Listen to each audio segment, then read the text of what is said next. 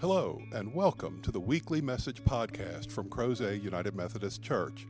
We invite you to join us in person any Sunday for our contemporary service at 9 a.m. or for our more traditional service at 11 a.m.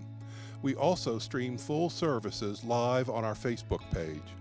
Please visit us online at www.crozetunitedmethodist.org for further information. We hope you enjoy this week's message from Crozet UMC.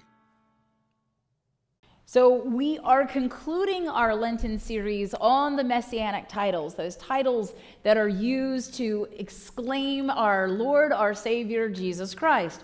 And we have been through a myriad of texts, not just the Gospels, but also some epistles and pastorals. And now today we come to the title Lord. Now, it's something that we have been saying every single week in our call to worship, but it's something that sometimes we take for granted as Christians because he is the King of Kings and the Lord of Lords.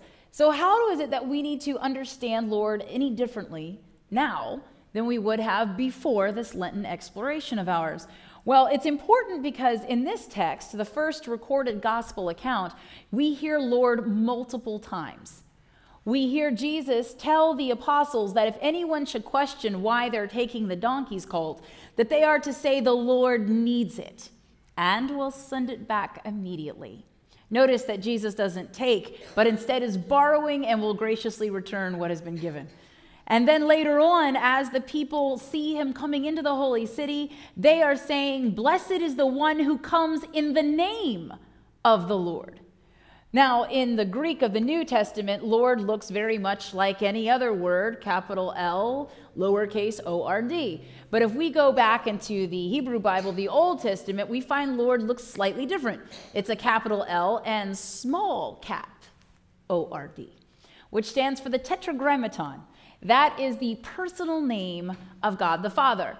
If we were reading in Hebrew, instead we would see the letters YHWH, which stands for Yahweh. That was the personal name that God had given to God's people. But they didn't want to take the Lord's name in vain, and so they didn't say the name. You can't take God's name in vain if you never say God's name. It's rather ingenious, actually. And so, when they would come to the text, or they would come to a point where they were talking about the personal name of God the Father, Yahweh, instead of saying Yahweh, the people would play it safe and say Adonai. Adonai means Lord. And so, to a Hebrew speaking person, to a biblical Jew in Jesus' day, hearing Lord had more than one meaning. It was also a reference to the personal name of their God, but it was also a reference to the earthly power of a master. Lord also means master. That's one of the reasons why God the Father gets so angry in the Old Testament about the Baal worship that is happening as the people are living in the midst of Canaanite peoples with their own religion. And there's a lot of Baal worshipers, B A A L. And Baal is a Canaanite word for master. And God says, I am your only master. You should not be worshiping more than one, which reframes what Jesus will say quite intriguingly, isn't it? Jesus will teach you cannot have and serve more than one master, for you will never love them both. You will come to despise one. Of course, Jesus at that point is reframing it as a choice between God and the earthly pursuit of material wealth, money, and greed. And as Jesus is doing this, he's continuing throughout his ministry to call people to a choice. You must make a choice. He's been asking his apostles, Will you come and follow me so that I can make you fishers of people? And they said, Yes. Then he calls people to the choice Will you receive the knowledge that I am giving you? And some say yes, and some say no. And then we get to this triumphant entry into Jerusalem, which some of us have been hearing about almost our entire lives. Palm Sunday is often a wonderful way for us to get a little bit excited before some of the drama unfolds of Holy Week. And Palm Sunday is always something that the children always enjoy. In fact, right after the nine o'clock worship, there was a lot of tickling and slapping with palm branches, all of which are probably very biblical and they were enjoying going out into the world waving their palm branches. just as children and adults did that first day when Jesus came to Jerusalem. But Jesus is about making people see him in a new way. When you hear Lord, even though we now exist in a time where we associate Lord with Christ so readily, Lord was also a socio political term. It was someone who had lordship mastery over you. Perhaps they controlled your land. They might control your town, your way of life. They were the master who got to determine how laws were applied and what punishments there would be for infractions. That doesn't often sound like the Jesus that we have come to know and love. So, why would Jesus use that term? Why would Jesus revel in Lord? Because Jesus is asking us to choose a different master. Jesus is inviting us to consider a master who is not like the lords of their day and time, who wanted from them, not to give to them. Their lords wanted taxes, their lords wanted land, their lords wanted their time and their energy, their gifts and their graces, their labor. Their earthly lords wanted to take and not to bless. But our Lord seeks to bless and to give.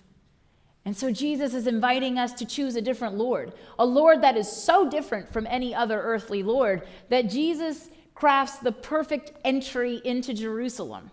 He chooses a donkey. And according to the gospel account of Mark, it's not just a donkey, it's a colt, a young donkey that has never been ridden before. I don't know if you've ever seen horses that have never been ridden before. Here in Virginia, we're very blessed that once a year you can go up to the eastern shore to Chincoteague and watch wild horses being driven across the bay. And you have the opportunity to see as they come into contact with people, and some of them will be chosen and they will become riding horses. But the first time, it doesn't usually go so well for anybody who try, tries to ride those horses.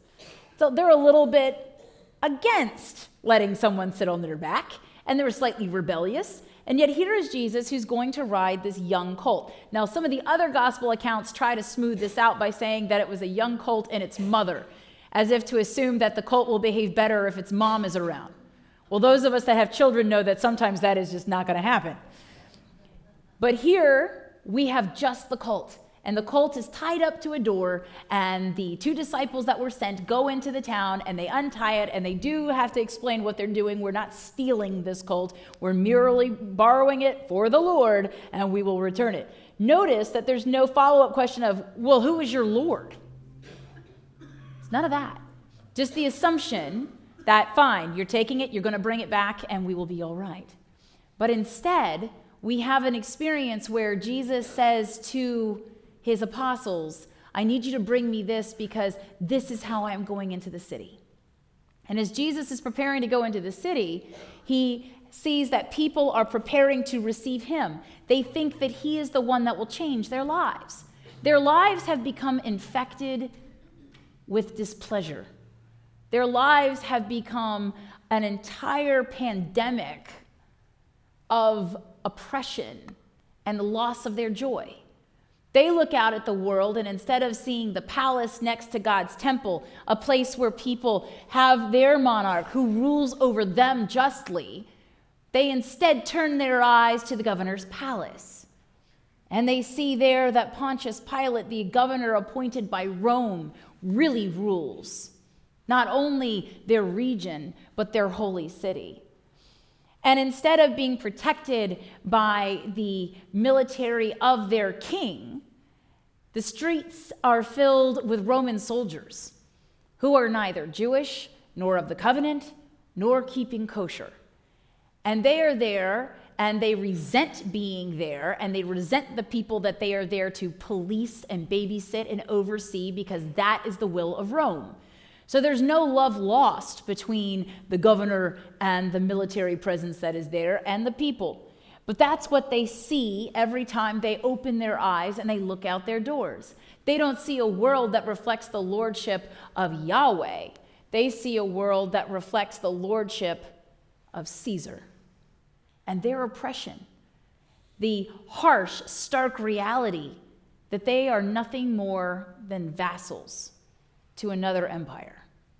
But that was not who they thought they were going to be. That's not who they thought they were created and called to be, covenanted to be. Instead, they thought that they were going to be God's people and that that would give them security and peace and a place where they could live in joy.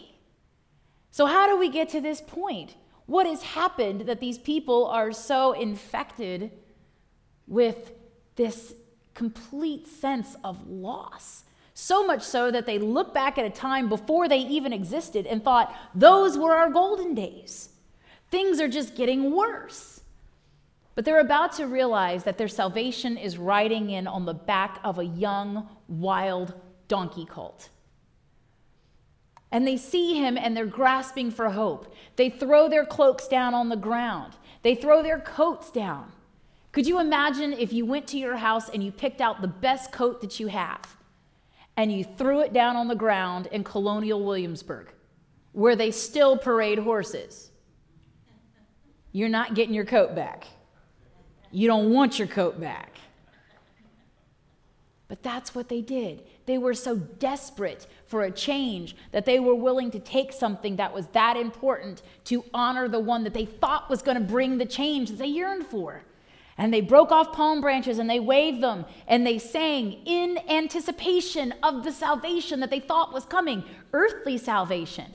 They thought that he was coming and they were so excited. Maybe he will go right to the governor's palace and he will throw Pilate out. But he didn't. He went to the temple.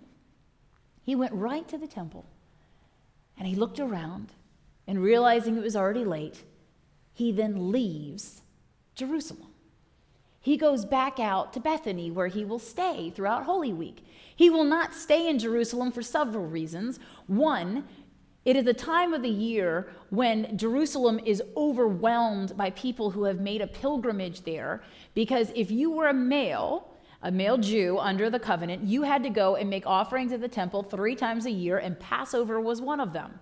So all of a sudden, there was this huge influx of men in Jerusalem. There's a lot of testosterone going on. And that means that there's probably no room at the inn, and Jesus already knows what that is like, so Jesus is not even trying. Instead, he and his disciples are staying at the home of a family that they know, that they love, who have graciously opened their doors and been hospitable to them before. They will go stay with Martha and Mary and their brother Lazarus. And there they will stay, but each day they will have to get up and go back into Jerusalem. But today is the only day that they get this exultant welcome. Today is the only day. Because on Monday, when Jesus comes back in, it's now time for business. And the rest of the week will be about the business of his earthly ministry. On Monday, he will get up and he will be hungry, and the fig tree will have no figs. And that will be the setting of the pace for Monday. He will be upset about that. He will go into the temple. He will overturn the tables of the money changers because they have taken what was supposed to be a place of prayer in the presence of God and they have made it into a marketplace. Like Jerusalem didn't have enough of those. And so he throws them out so that they can't distract people from their worship. He throws them out. And then he takes his seat at the temple and he does what he did when he was 12 he starts to teach. But by Tuesday, the priests have had enough of this. And the Pharisees are going, See, we told you this is what he does. He did this everywhere around the kingdom. He would come into our cities and our towns, and he would go into our synagogues, and then he would teach these things. And then we'd have to run him out of town. And this year, he's doing it to you. And so the Sadducees, the priesthood, were like, You all are amateurs and we are heavyweight champions. We will handle Jesus. And so on Tuesday, they will approach him and they will try to engage him in conversation so that he reveals that he is not the Messiah that the people thought he was. Only they can't win. You can't prove that Jesus isn't what he is. And the Pharisees will come back and try to have another chance. They'll try once more to try to use his words to trap him. They will come back this time and they will ask him questions that we still ask ourselves Do we have to pay taxes? And Jesus will say, as so famously he does, Give me a coin. And when they do, he asks whose face is stamped on that coin. And of course, it's Caesar's. He hands it back and says, Give to Caesar what is Caesar's. You must pay your taxes, which is not the answer that they or we really wanted to hear. But that's what he says. And he's already setting up that he is asking them to follow a Lord that is different than everybody else. Most of them wanted to hear, we don't have to pay our taxes to Caesar because now we're going to pay them to you. But that's not what he was saying. That's not the kind of gift that God asks for from us. It's not about a tax, it's a tithe. It's not about our labor, it's about our love. And so already Jesus is changing the way that they think he should act. And then Wednesday comes to a head. All during Monday and Tuesday, his apostles and his followers are very pleased with Jesus. They probably got all excited when he threw out the money changers and caused commotion in the temple. I'm sure they were secretly cheering every time the Sadducees and the Pharisees asked him a question and he came up with the perfect answer, as he does. I'm sure they were like, yeah, take that. But everything changes on Wednesday. On Wednesday, as is their habit, they will go to the home of someone who has invited them for dinner, someone whose name includes the title the leper. They go to Simon's house, and there in Simon's house, something happens that the apostles didn't see coming and they don't like. There in the house, a woman who remains unnamed even to this day shows up with an extravagant, expensive gift. She shows up with an alabaster jar that, in and of itself, is priceless, but then it is filled with this anointing balm that is called nard. It comes from spikenard, and spikenard grows in the Himalayan mountains. So it has come very far to make it to Jerusalem. And with this incredibly expensive gift that is almost a full year's wages, she will break the jar and pour the nard over Jesus, which leaves all of the apostles going, What have you done? Why would you do this? This is so obscene. They will start to have conversations among themselves. Surely we could have done something better with that. We could have sold it. We could have taken the money. We could have helped the poor. There's a whole bunch of poor here in Jer- Jerusalem. Surely, as we look out and we see these people, those are the people that we could have helped. Instead, she has poured it all over Jesus. The room is now filled with the perfume of her offering. And Jesus does something that they didn't see coming. He tells them to leave her alone. Leave her alone. She has done something for me.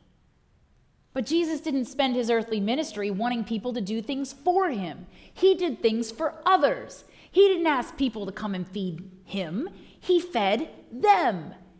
He was constantly asking people if they wanted to encounter God and allowing them to do that. He wasn't telling people to worship him because he's God. He didn't walk around in his earthly ministry and say, Dig me.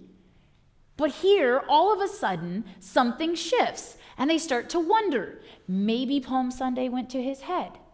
Why would he think that this is okay?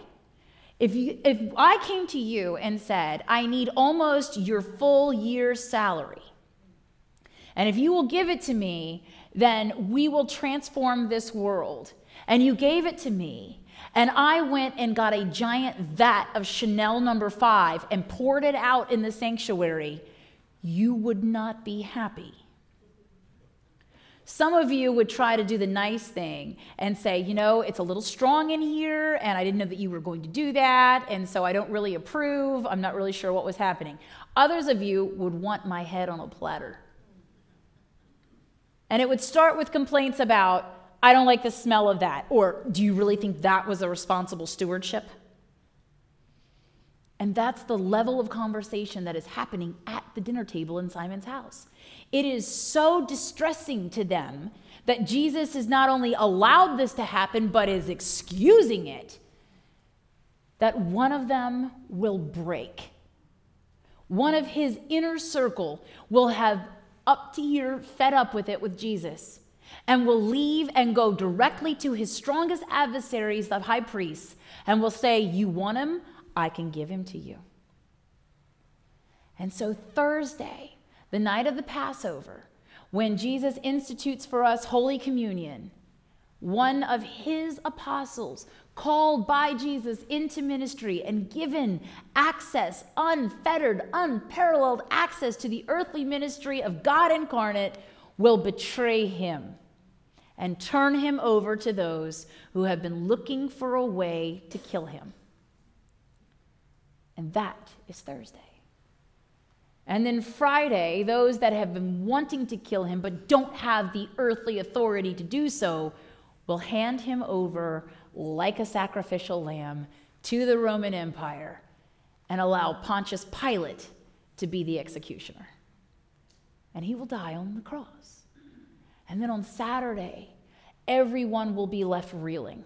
What happened? Just a week ago, everything was amazing. Why are we here? But one of the things that they have not yet begun to process is that on the night in which Jesus was instituting Holy Communion and giving them this tangible encounter with God's grace, for which we have been accessing for almost 2,000 years, as Jesus gives them that, he will say to them something new. Now, Jesus has been saying something new pretty regularly throughout the three years of his earthly ministry. You have said it heard it said, but I tell you this. He's continually saying things that they didn't expect. For instance, it's getting late and the, all these people are going to need to eat. And his apostles go, Yes, you should send them away. And Jesus goes, I think you should feed them. They did not see that coming. And then once more, he does something they didn't see coming. He says to them, I have a new commandment for you. Now, Jesus has been wonderful about reducing the commandments. An observant Jew was bound to follow 613 commandments in the Torah. 613. Most of us are lucky if we can name 10. 613. And so Jesus said, I will make it easier for you. All 613 commandments are really about this love God with all your heart and mind and spirit and strength. And love your neighbor as you love yourself. And for those of us who have trouble with memorization, it's like, hallelujah, thank you, Jesus. And I'm sure his apostles felt the same thing. It wasn't easy to be an observant Jew. And so they probably felt liberated that Jesus had taken 613 and made it just two. But then, as the Trinitarian that we have come to uh, appreciate in Jesus, since he sends us the Holy Spirit, Jesus says to us, I'm going to give you a third commandment. I'm going to tell you that you must love them as I have loved you. Well, who's them? Who are they? Now, in our modern times and conversations, I'm sure you've heard that, right? Do you know what they are doing now? Did you hear about them? Apparently, it's an entire group of people. They and them. They and them are not us. Whoever we are, whoever I am, they and them is not us. It is not us collectively. It is not even y'all. It's they and them. And those are generally people that we would like to convince Jesus not to save. Those are generally people who have just rubbed us the wrong way or they've legitimately hurt us. Whatever it is, what they've said, how they live, what they do is an affront to us, oftentimes because we have experienced pain and suffering because of it, whether it was intentional or not. And so we wish to other those people, them. So, what does Jesus mean when he says you must love them? Surely there's an asterisk or a footnote or an endnote or some kind of annotation that lets us know that there are some people that are not included in them. I mean, it's only so much them you can take. So, how many of them must we love as we have been loved? And sometimes Christians will look for a way around that. They'll think, oh, well, maybe, maybe Jesus means like kind of start to love them, but really it'll be brought to fruition when Jesus comes back and we're in the kingdom of God, the kingdom to come. Surely Jesus doesn't mean love them full on out for like the rest of my life. But Jesus doesn't have an asterisk, an annotation, a footnote, or an endnote. His commandment is clear. And to emphasize the commandment, he will wash their filthy feet. You must love as I have loved you. love them. Them was anyone that was not right there. Them is anyone who is not you and me. Them is anyone who is not ourselves. Love them. Well, haven't you ever had an experience with them? Haven't you ever gone to a dinner party or had an event and you go and they just rub you the wrong way from the beginning? And you spend the whole time tolerating their presence and blessing their heart.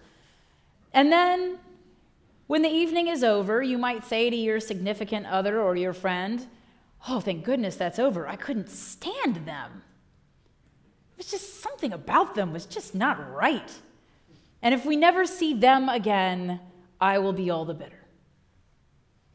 And then Jesus says, You must love them.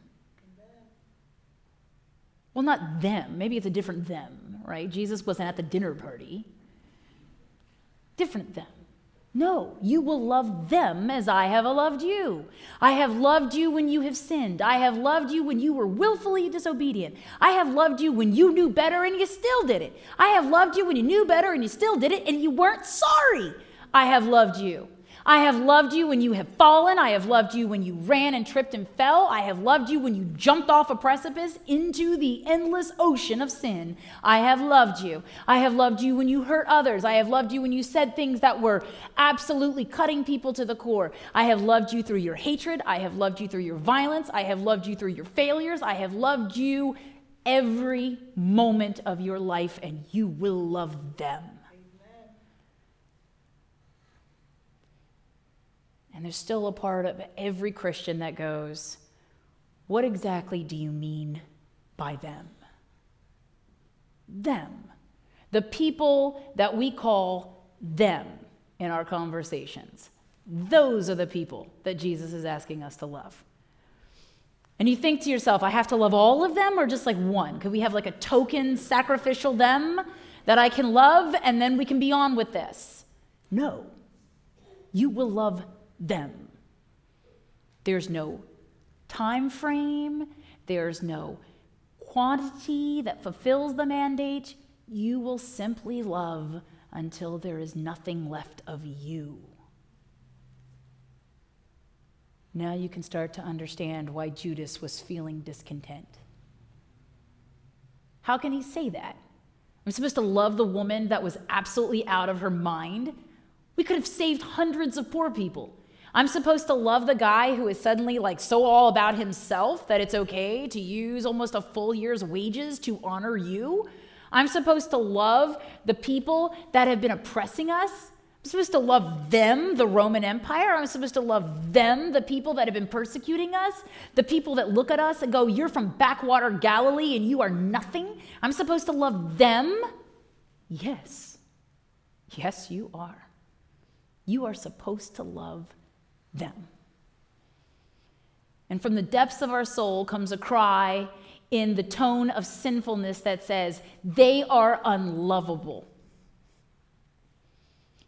And from somewhere even deeper than the depths of our soul comes a whisper that the prophet Elijah heard in the cleft of the mountain that says, And I still loved you when you were too. And so Jesus says, I know that you can't do that with your strength, for you are weak. I know that you can't love them the way that I am asking you to love them. So I will give you a piece of myself. I will give you my strength. I will give you a reminder that I have forgiven you because forgiveness is love. I will give you a reminder that my grace, my unmerited favor for you through my sacrificial death will be enough, for that is love. I will give to you because I love you. And I expect you to give to others because I have loved you. And that night they thought they were eating bread and drinking wine.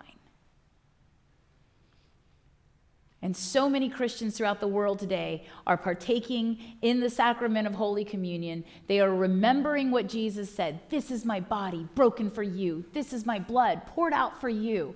This is me giving myself for you.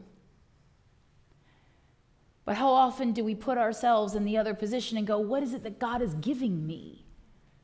God is giving me God's self, the one who loves perfectly, the one who is perfect love. God is giving me perfect forgiveness, perfect salvation, perfect grace when I was unlovable, unforgivable, and unrepentant. God has given me these things. And now I'm supposed to do that for someone as despicable as I once was? Yes. That is the Lord that we serve. You cannot serve two masters. You cannot serve a master who says it is okay to hate them. Because you also serve a master who says you must love them. And you will come to hate one of your masters. And since it's probably easier to hate than it is to love, you will reject the love of Jesus Christ in favor of the hatred that comes so naturally. And you cannot do that if you are to love the Lord of love. If you want the Lord of love to continually give you the grace that you need, you cannot hate them. So, what do you do with that hate? What do you do when you have had that hate? It's been carefully cultivated in you, sometimes by you, sometimes by people that you love and who have loved you. What do you do with your hate? What do you do with the fact that you can't wrap your mind around them? Have you ever heard someone say, I can't imagine how you could be a Christian and them? I suspect that somewhere there is someone at some point who has looked at each of one of us and goes, I don't know how you can be a Christian and them. As if they are dialectically opposed. But God is the one who overcomes our otherness and says, I created you in my image. You are not perfect, you are flawed, but somewhere within you and upon you was an image that reflected me and all of my goodness and my love, and I need you to find it. And I need you to cultivate it, and I need you to embrace it so much so that you push out the sinful hatred, the apathy, the lack of love for them, and let me be the Lord of love in you. And that is the hardest thing that his apostles ever heard him say. It was harder than hearing that all of you will betray me, all of you will walk away, that come tomorrow morning, not one, not one of you will be here with me. It was harder to hear than the Son of Man must suffer and die and rise again on the third day. It was harder to hear than that. It was harder to hear than even Judas, one of our own, he is gone. He has turned Jesus over. It was harder than that. The hardest thing that he ever said to them was, You must love them. And he told them that before they experienced the betrayal and the death of Jesus. Because he knew that after that, they weren't going to be open to hearing that. We can't love them. They killed you. We can't love them. They were part of it. They stood in the streets and cried out for you to die that Barabbas might walk free. They stood there and watched you suffer and die for their own amusement. We can't love them. But the words of Christ stand. The command, the mandate is you will love them as I have loved you. And there is no exception. And perhaps today, as we draw close to the table, that is what we wrestle with. How can we love them? But to answer that question, we must first ask a more personal question God, how can you love me? How can you love me with what I have done? With what necessitates not only the grace that I seek at the communion table, but also your death on the cross? How can you love me? Because I love you you will love them. And that is going to be the most difficult thing that Jesus will ever ask of us. Not to die for him, not to sacrifice our earthly material goods, not to go where he sends us. The hardest thing will be to love them. But you can do that. I can do that. We can do that because we have first been loved. And we have glimpsed it, and we know. We know it can change them, it is changing us. And even if we find nothing redemptive about them, maybe their redemption is enough. Maybe that's enough for those of us who have been radically, profoundly, and endlessly loved to dare to love them. So the next time you're in a conversation or you're at a dinner party and you hear those words, them, they, from the depths of your being, united with the peace of God's self that dwells within each of you, may you hear the echo of your Lord. Love them. And may you find the strength, the courage, the conviction, and the love to say, Yes, Lord, I will. May it be so. In the name of the Father, and the Son, and the Holy Spirit, we pray. Amen.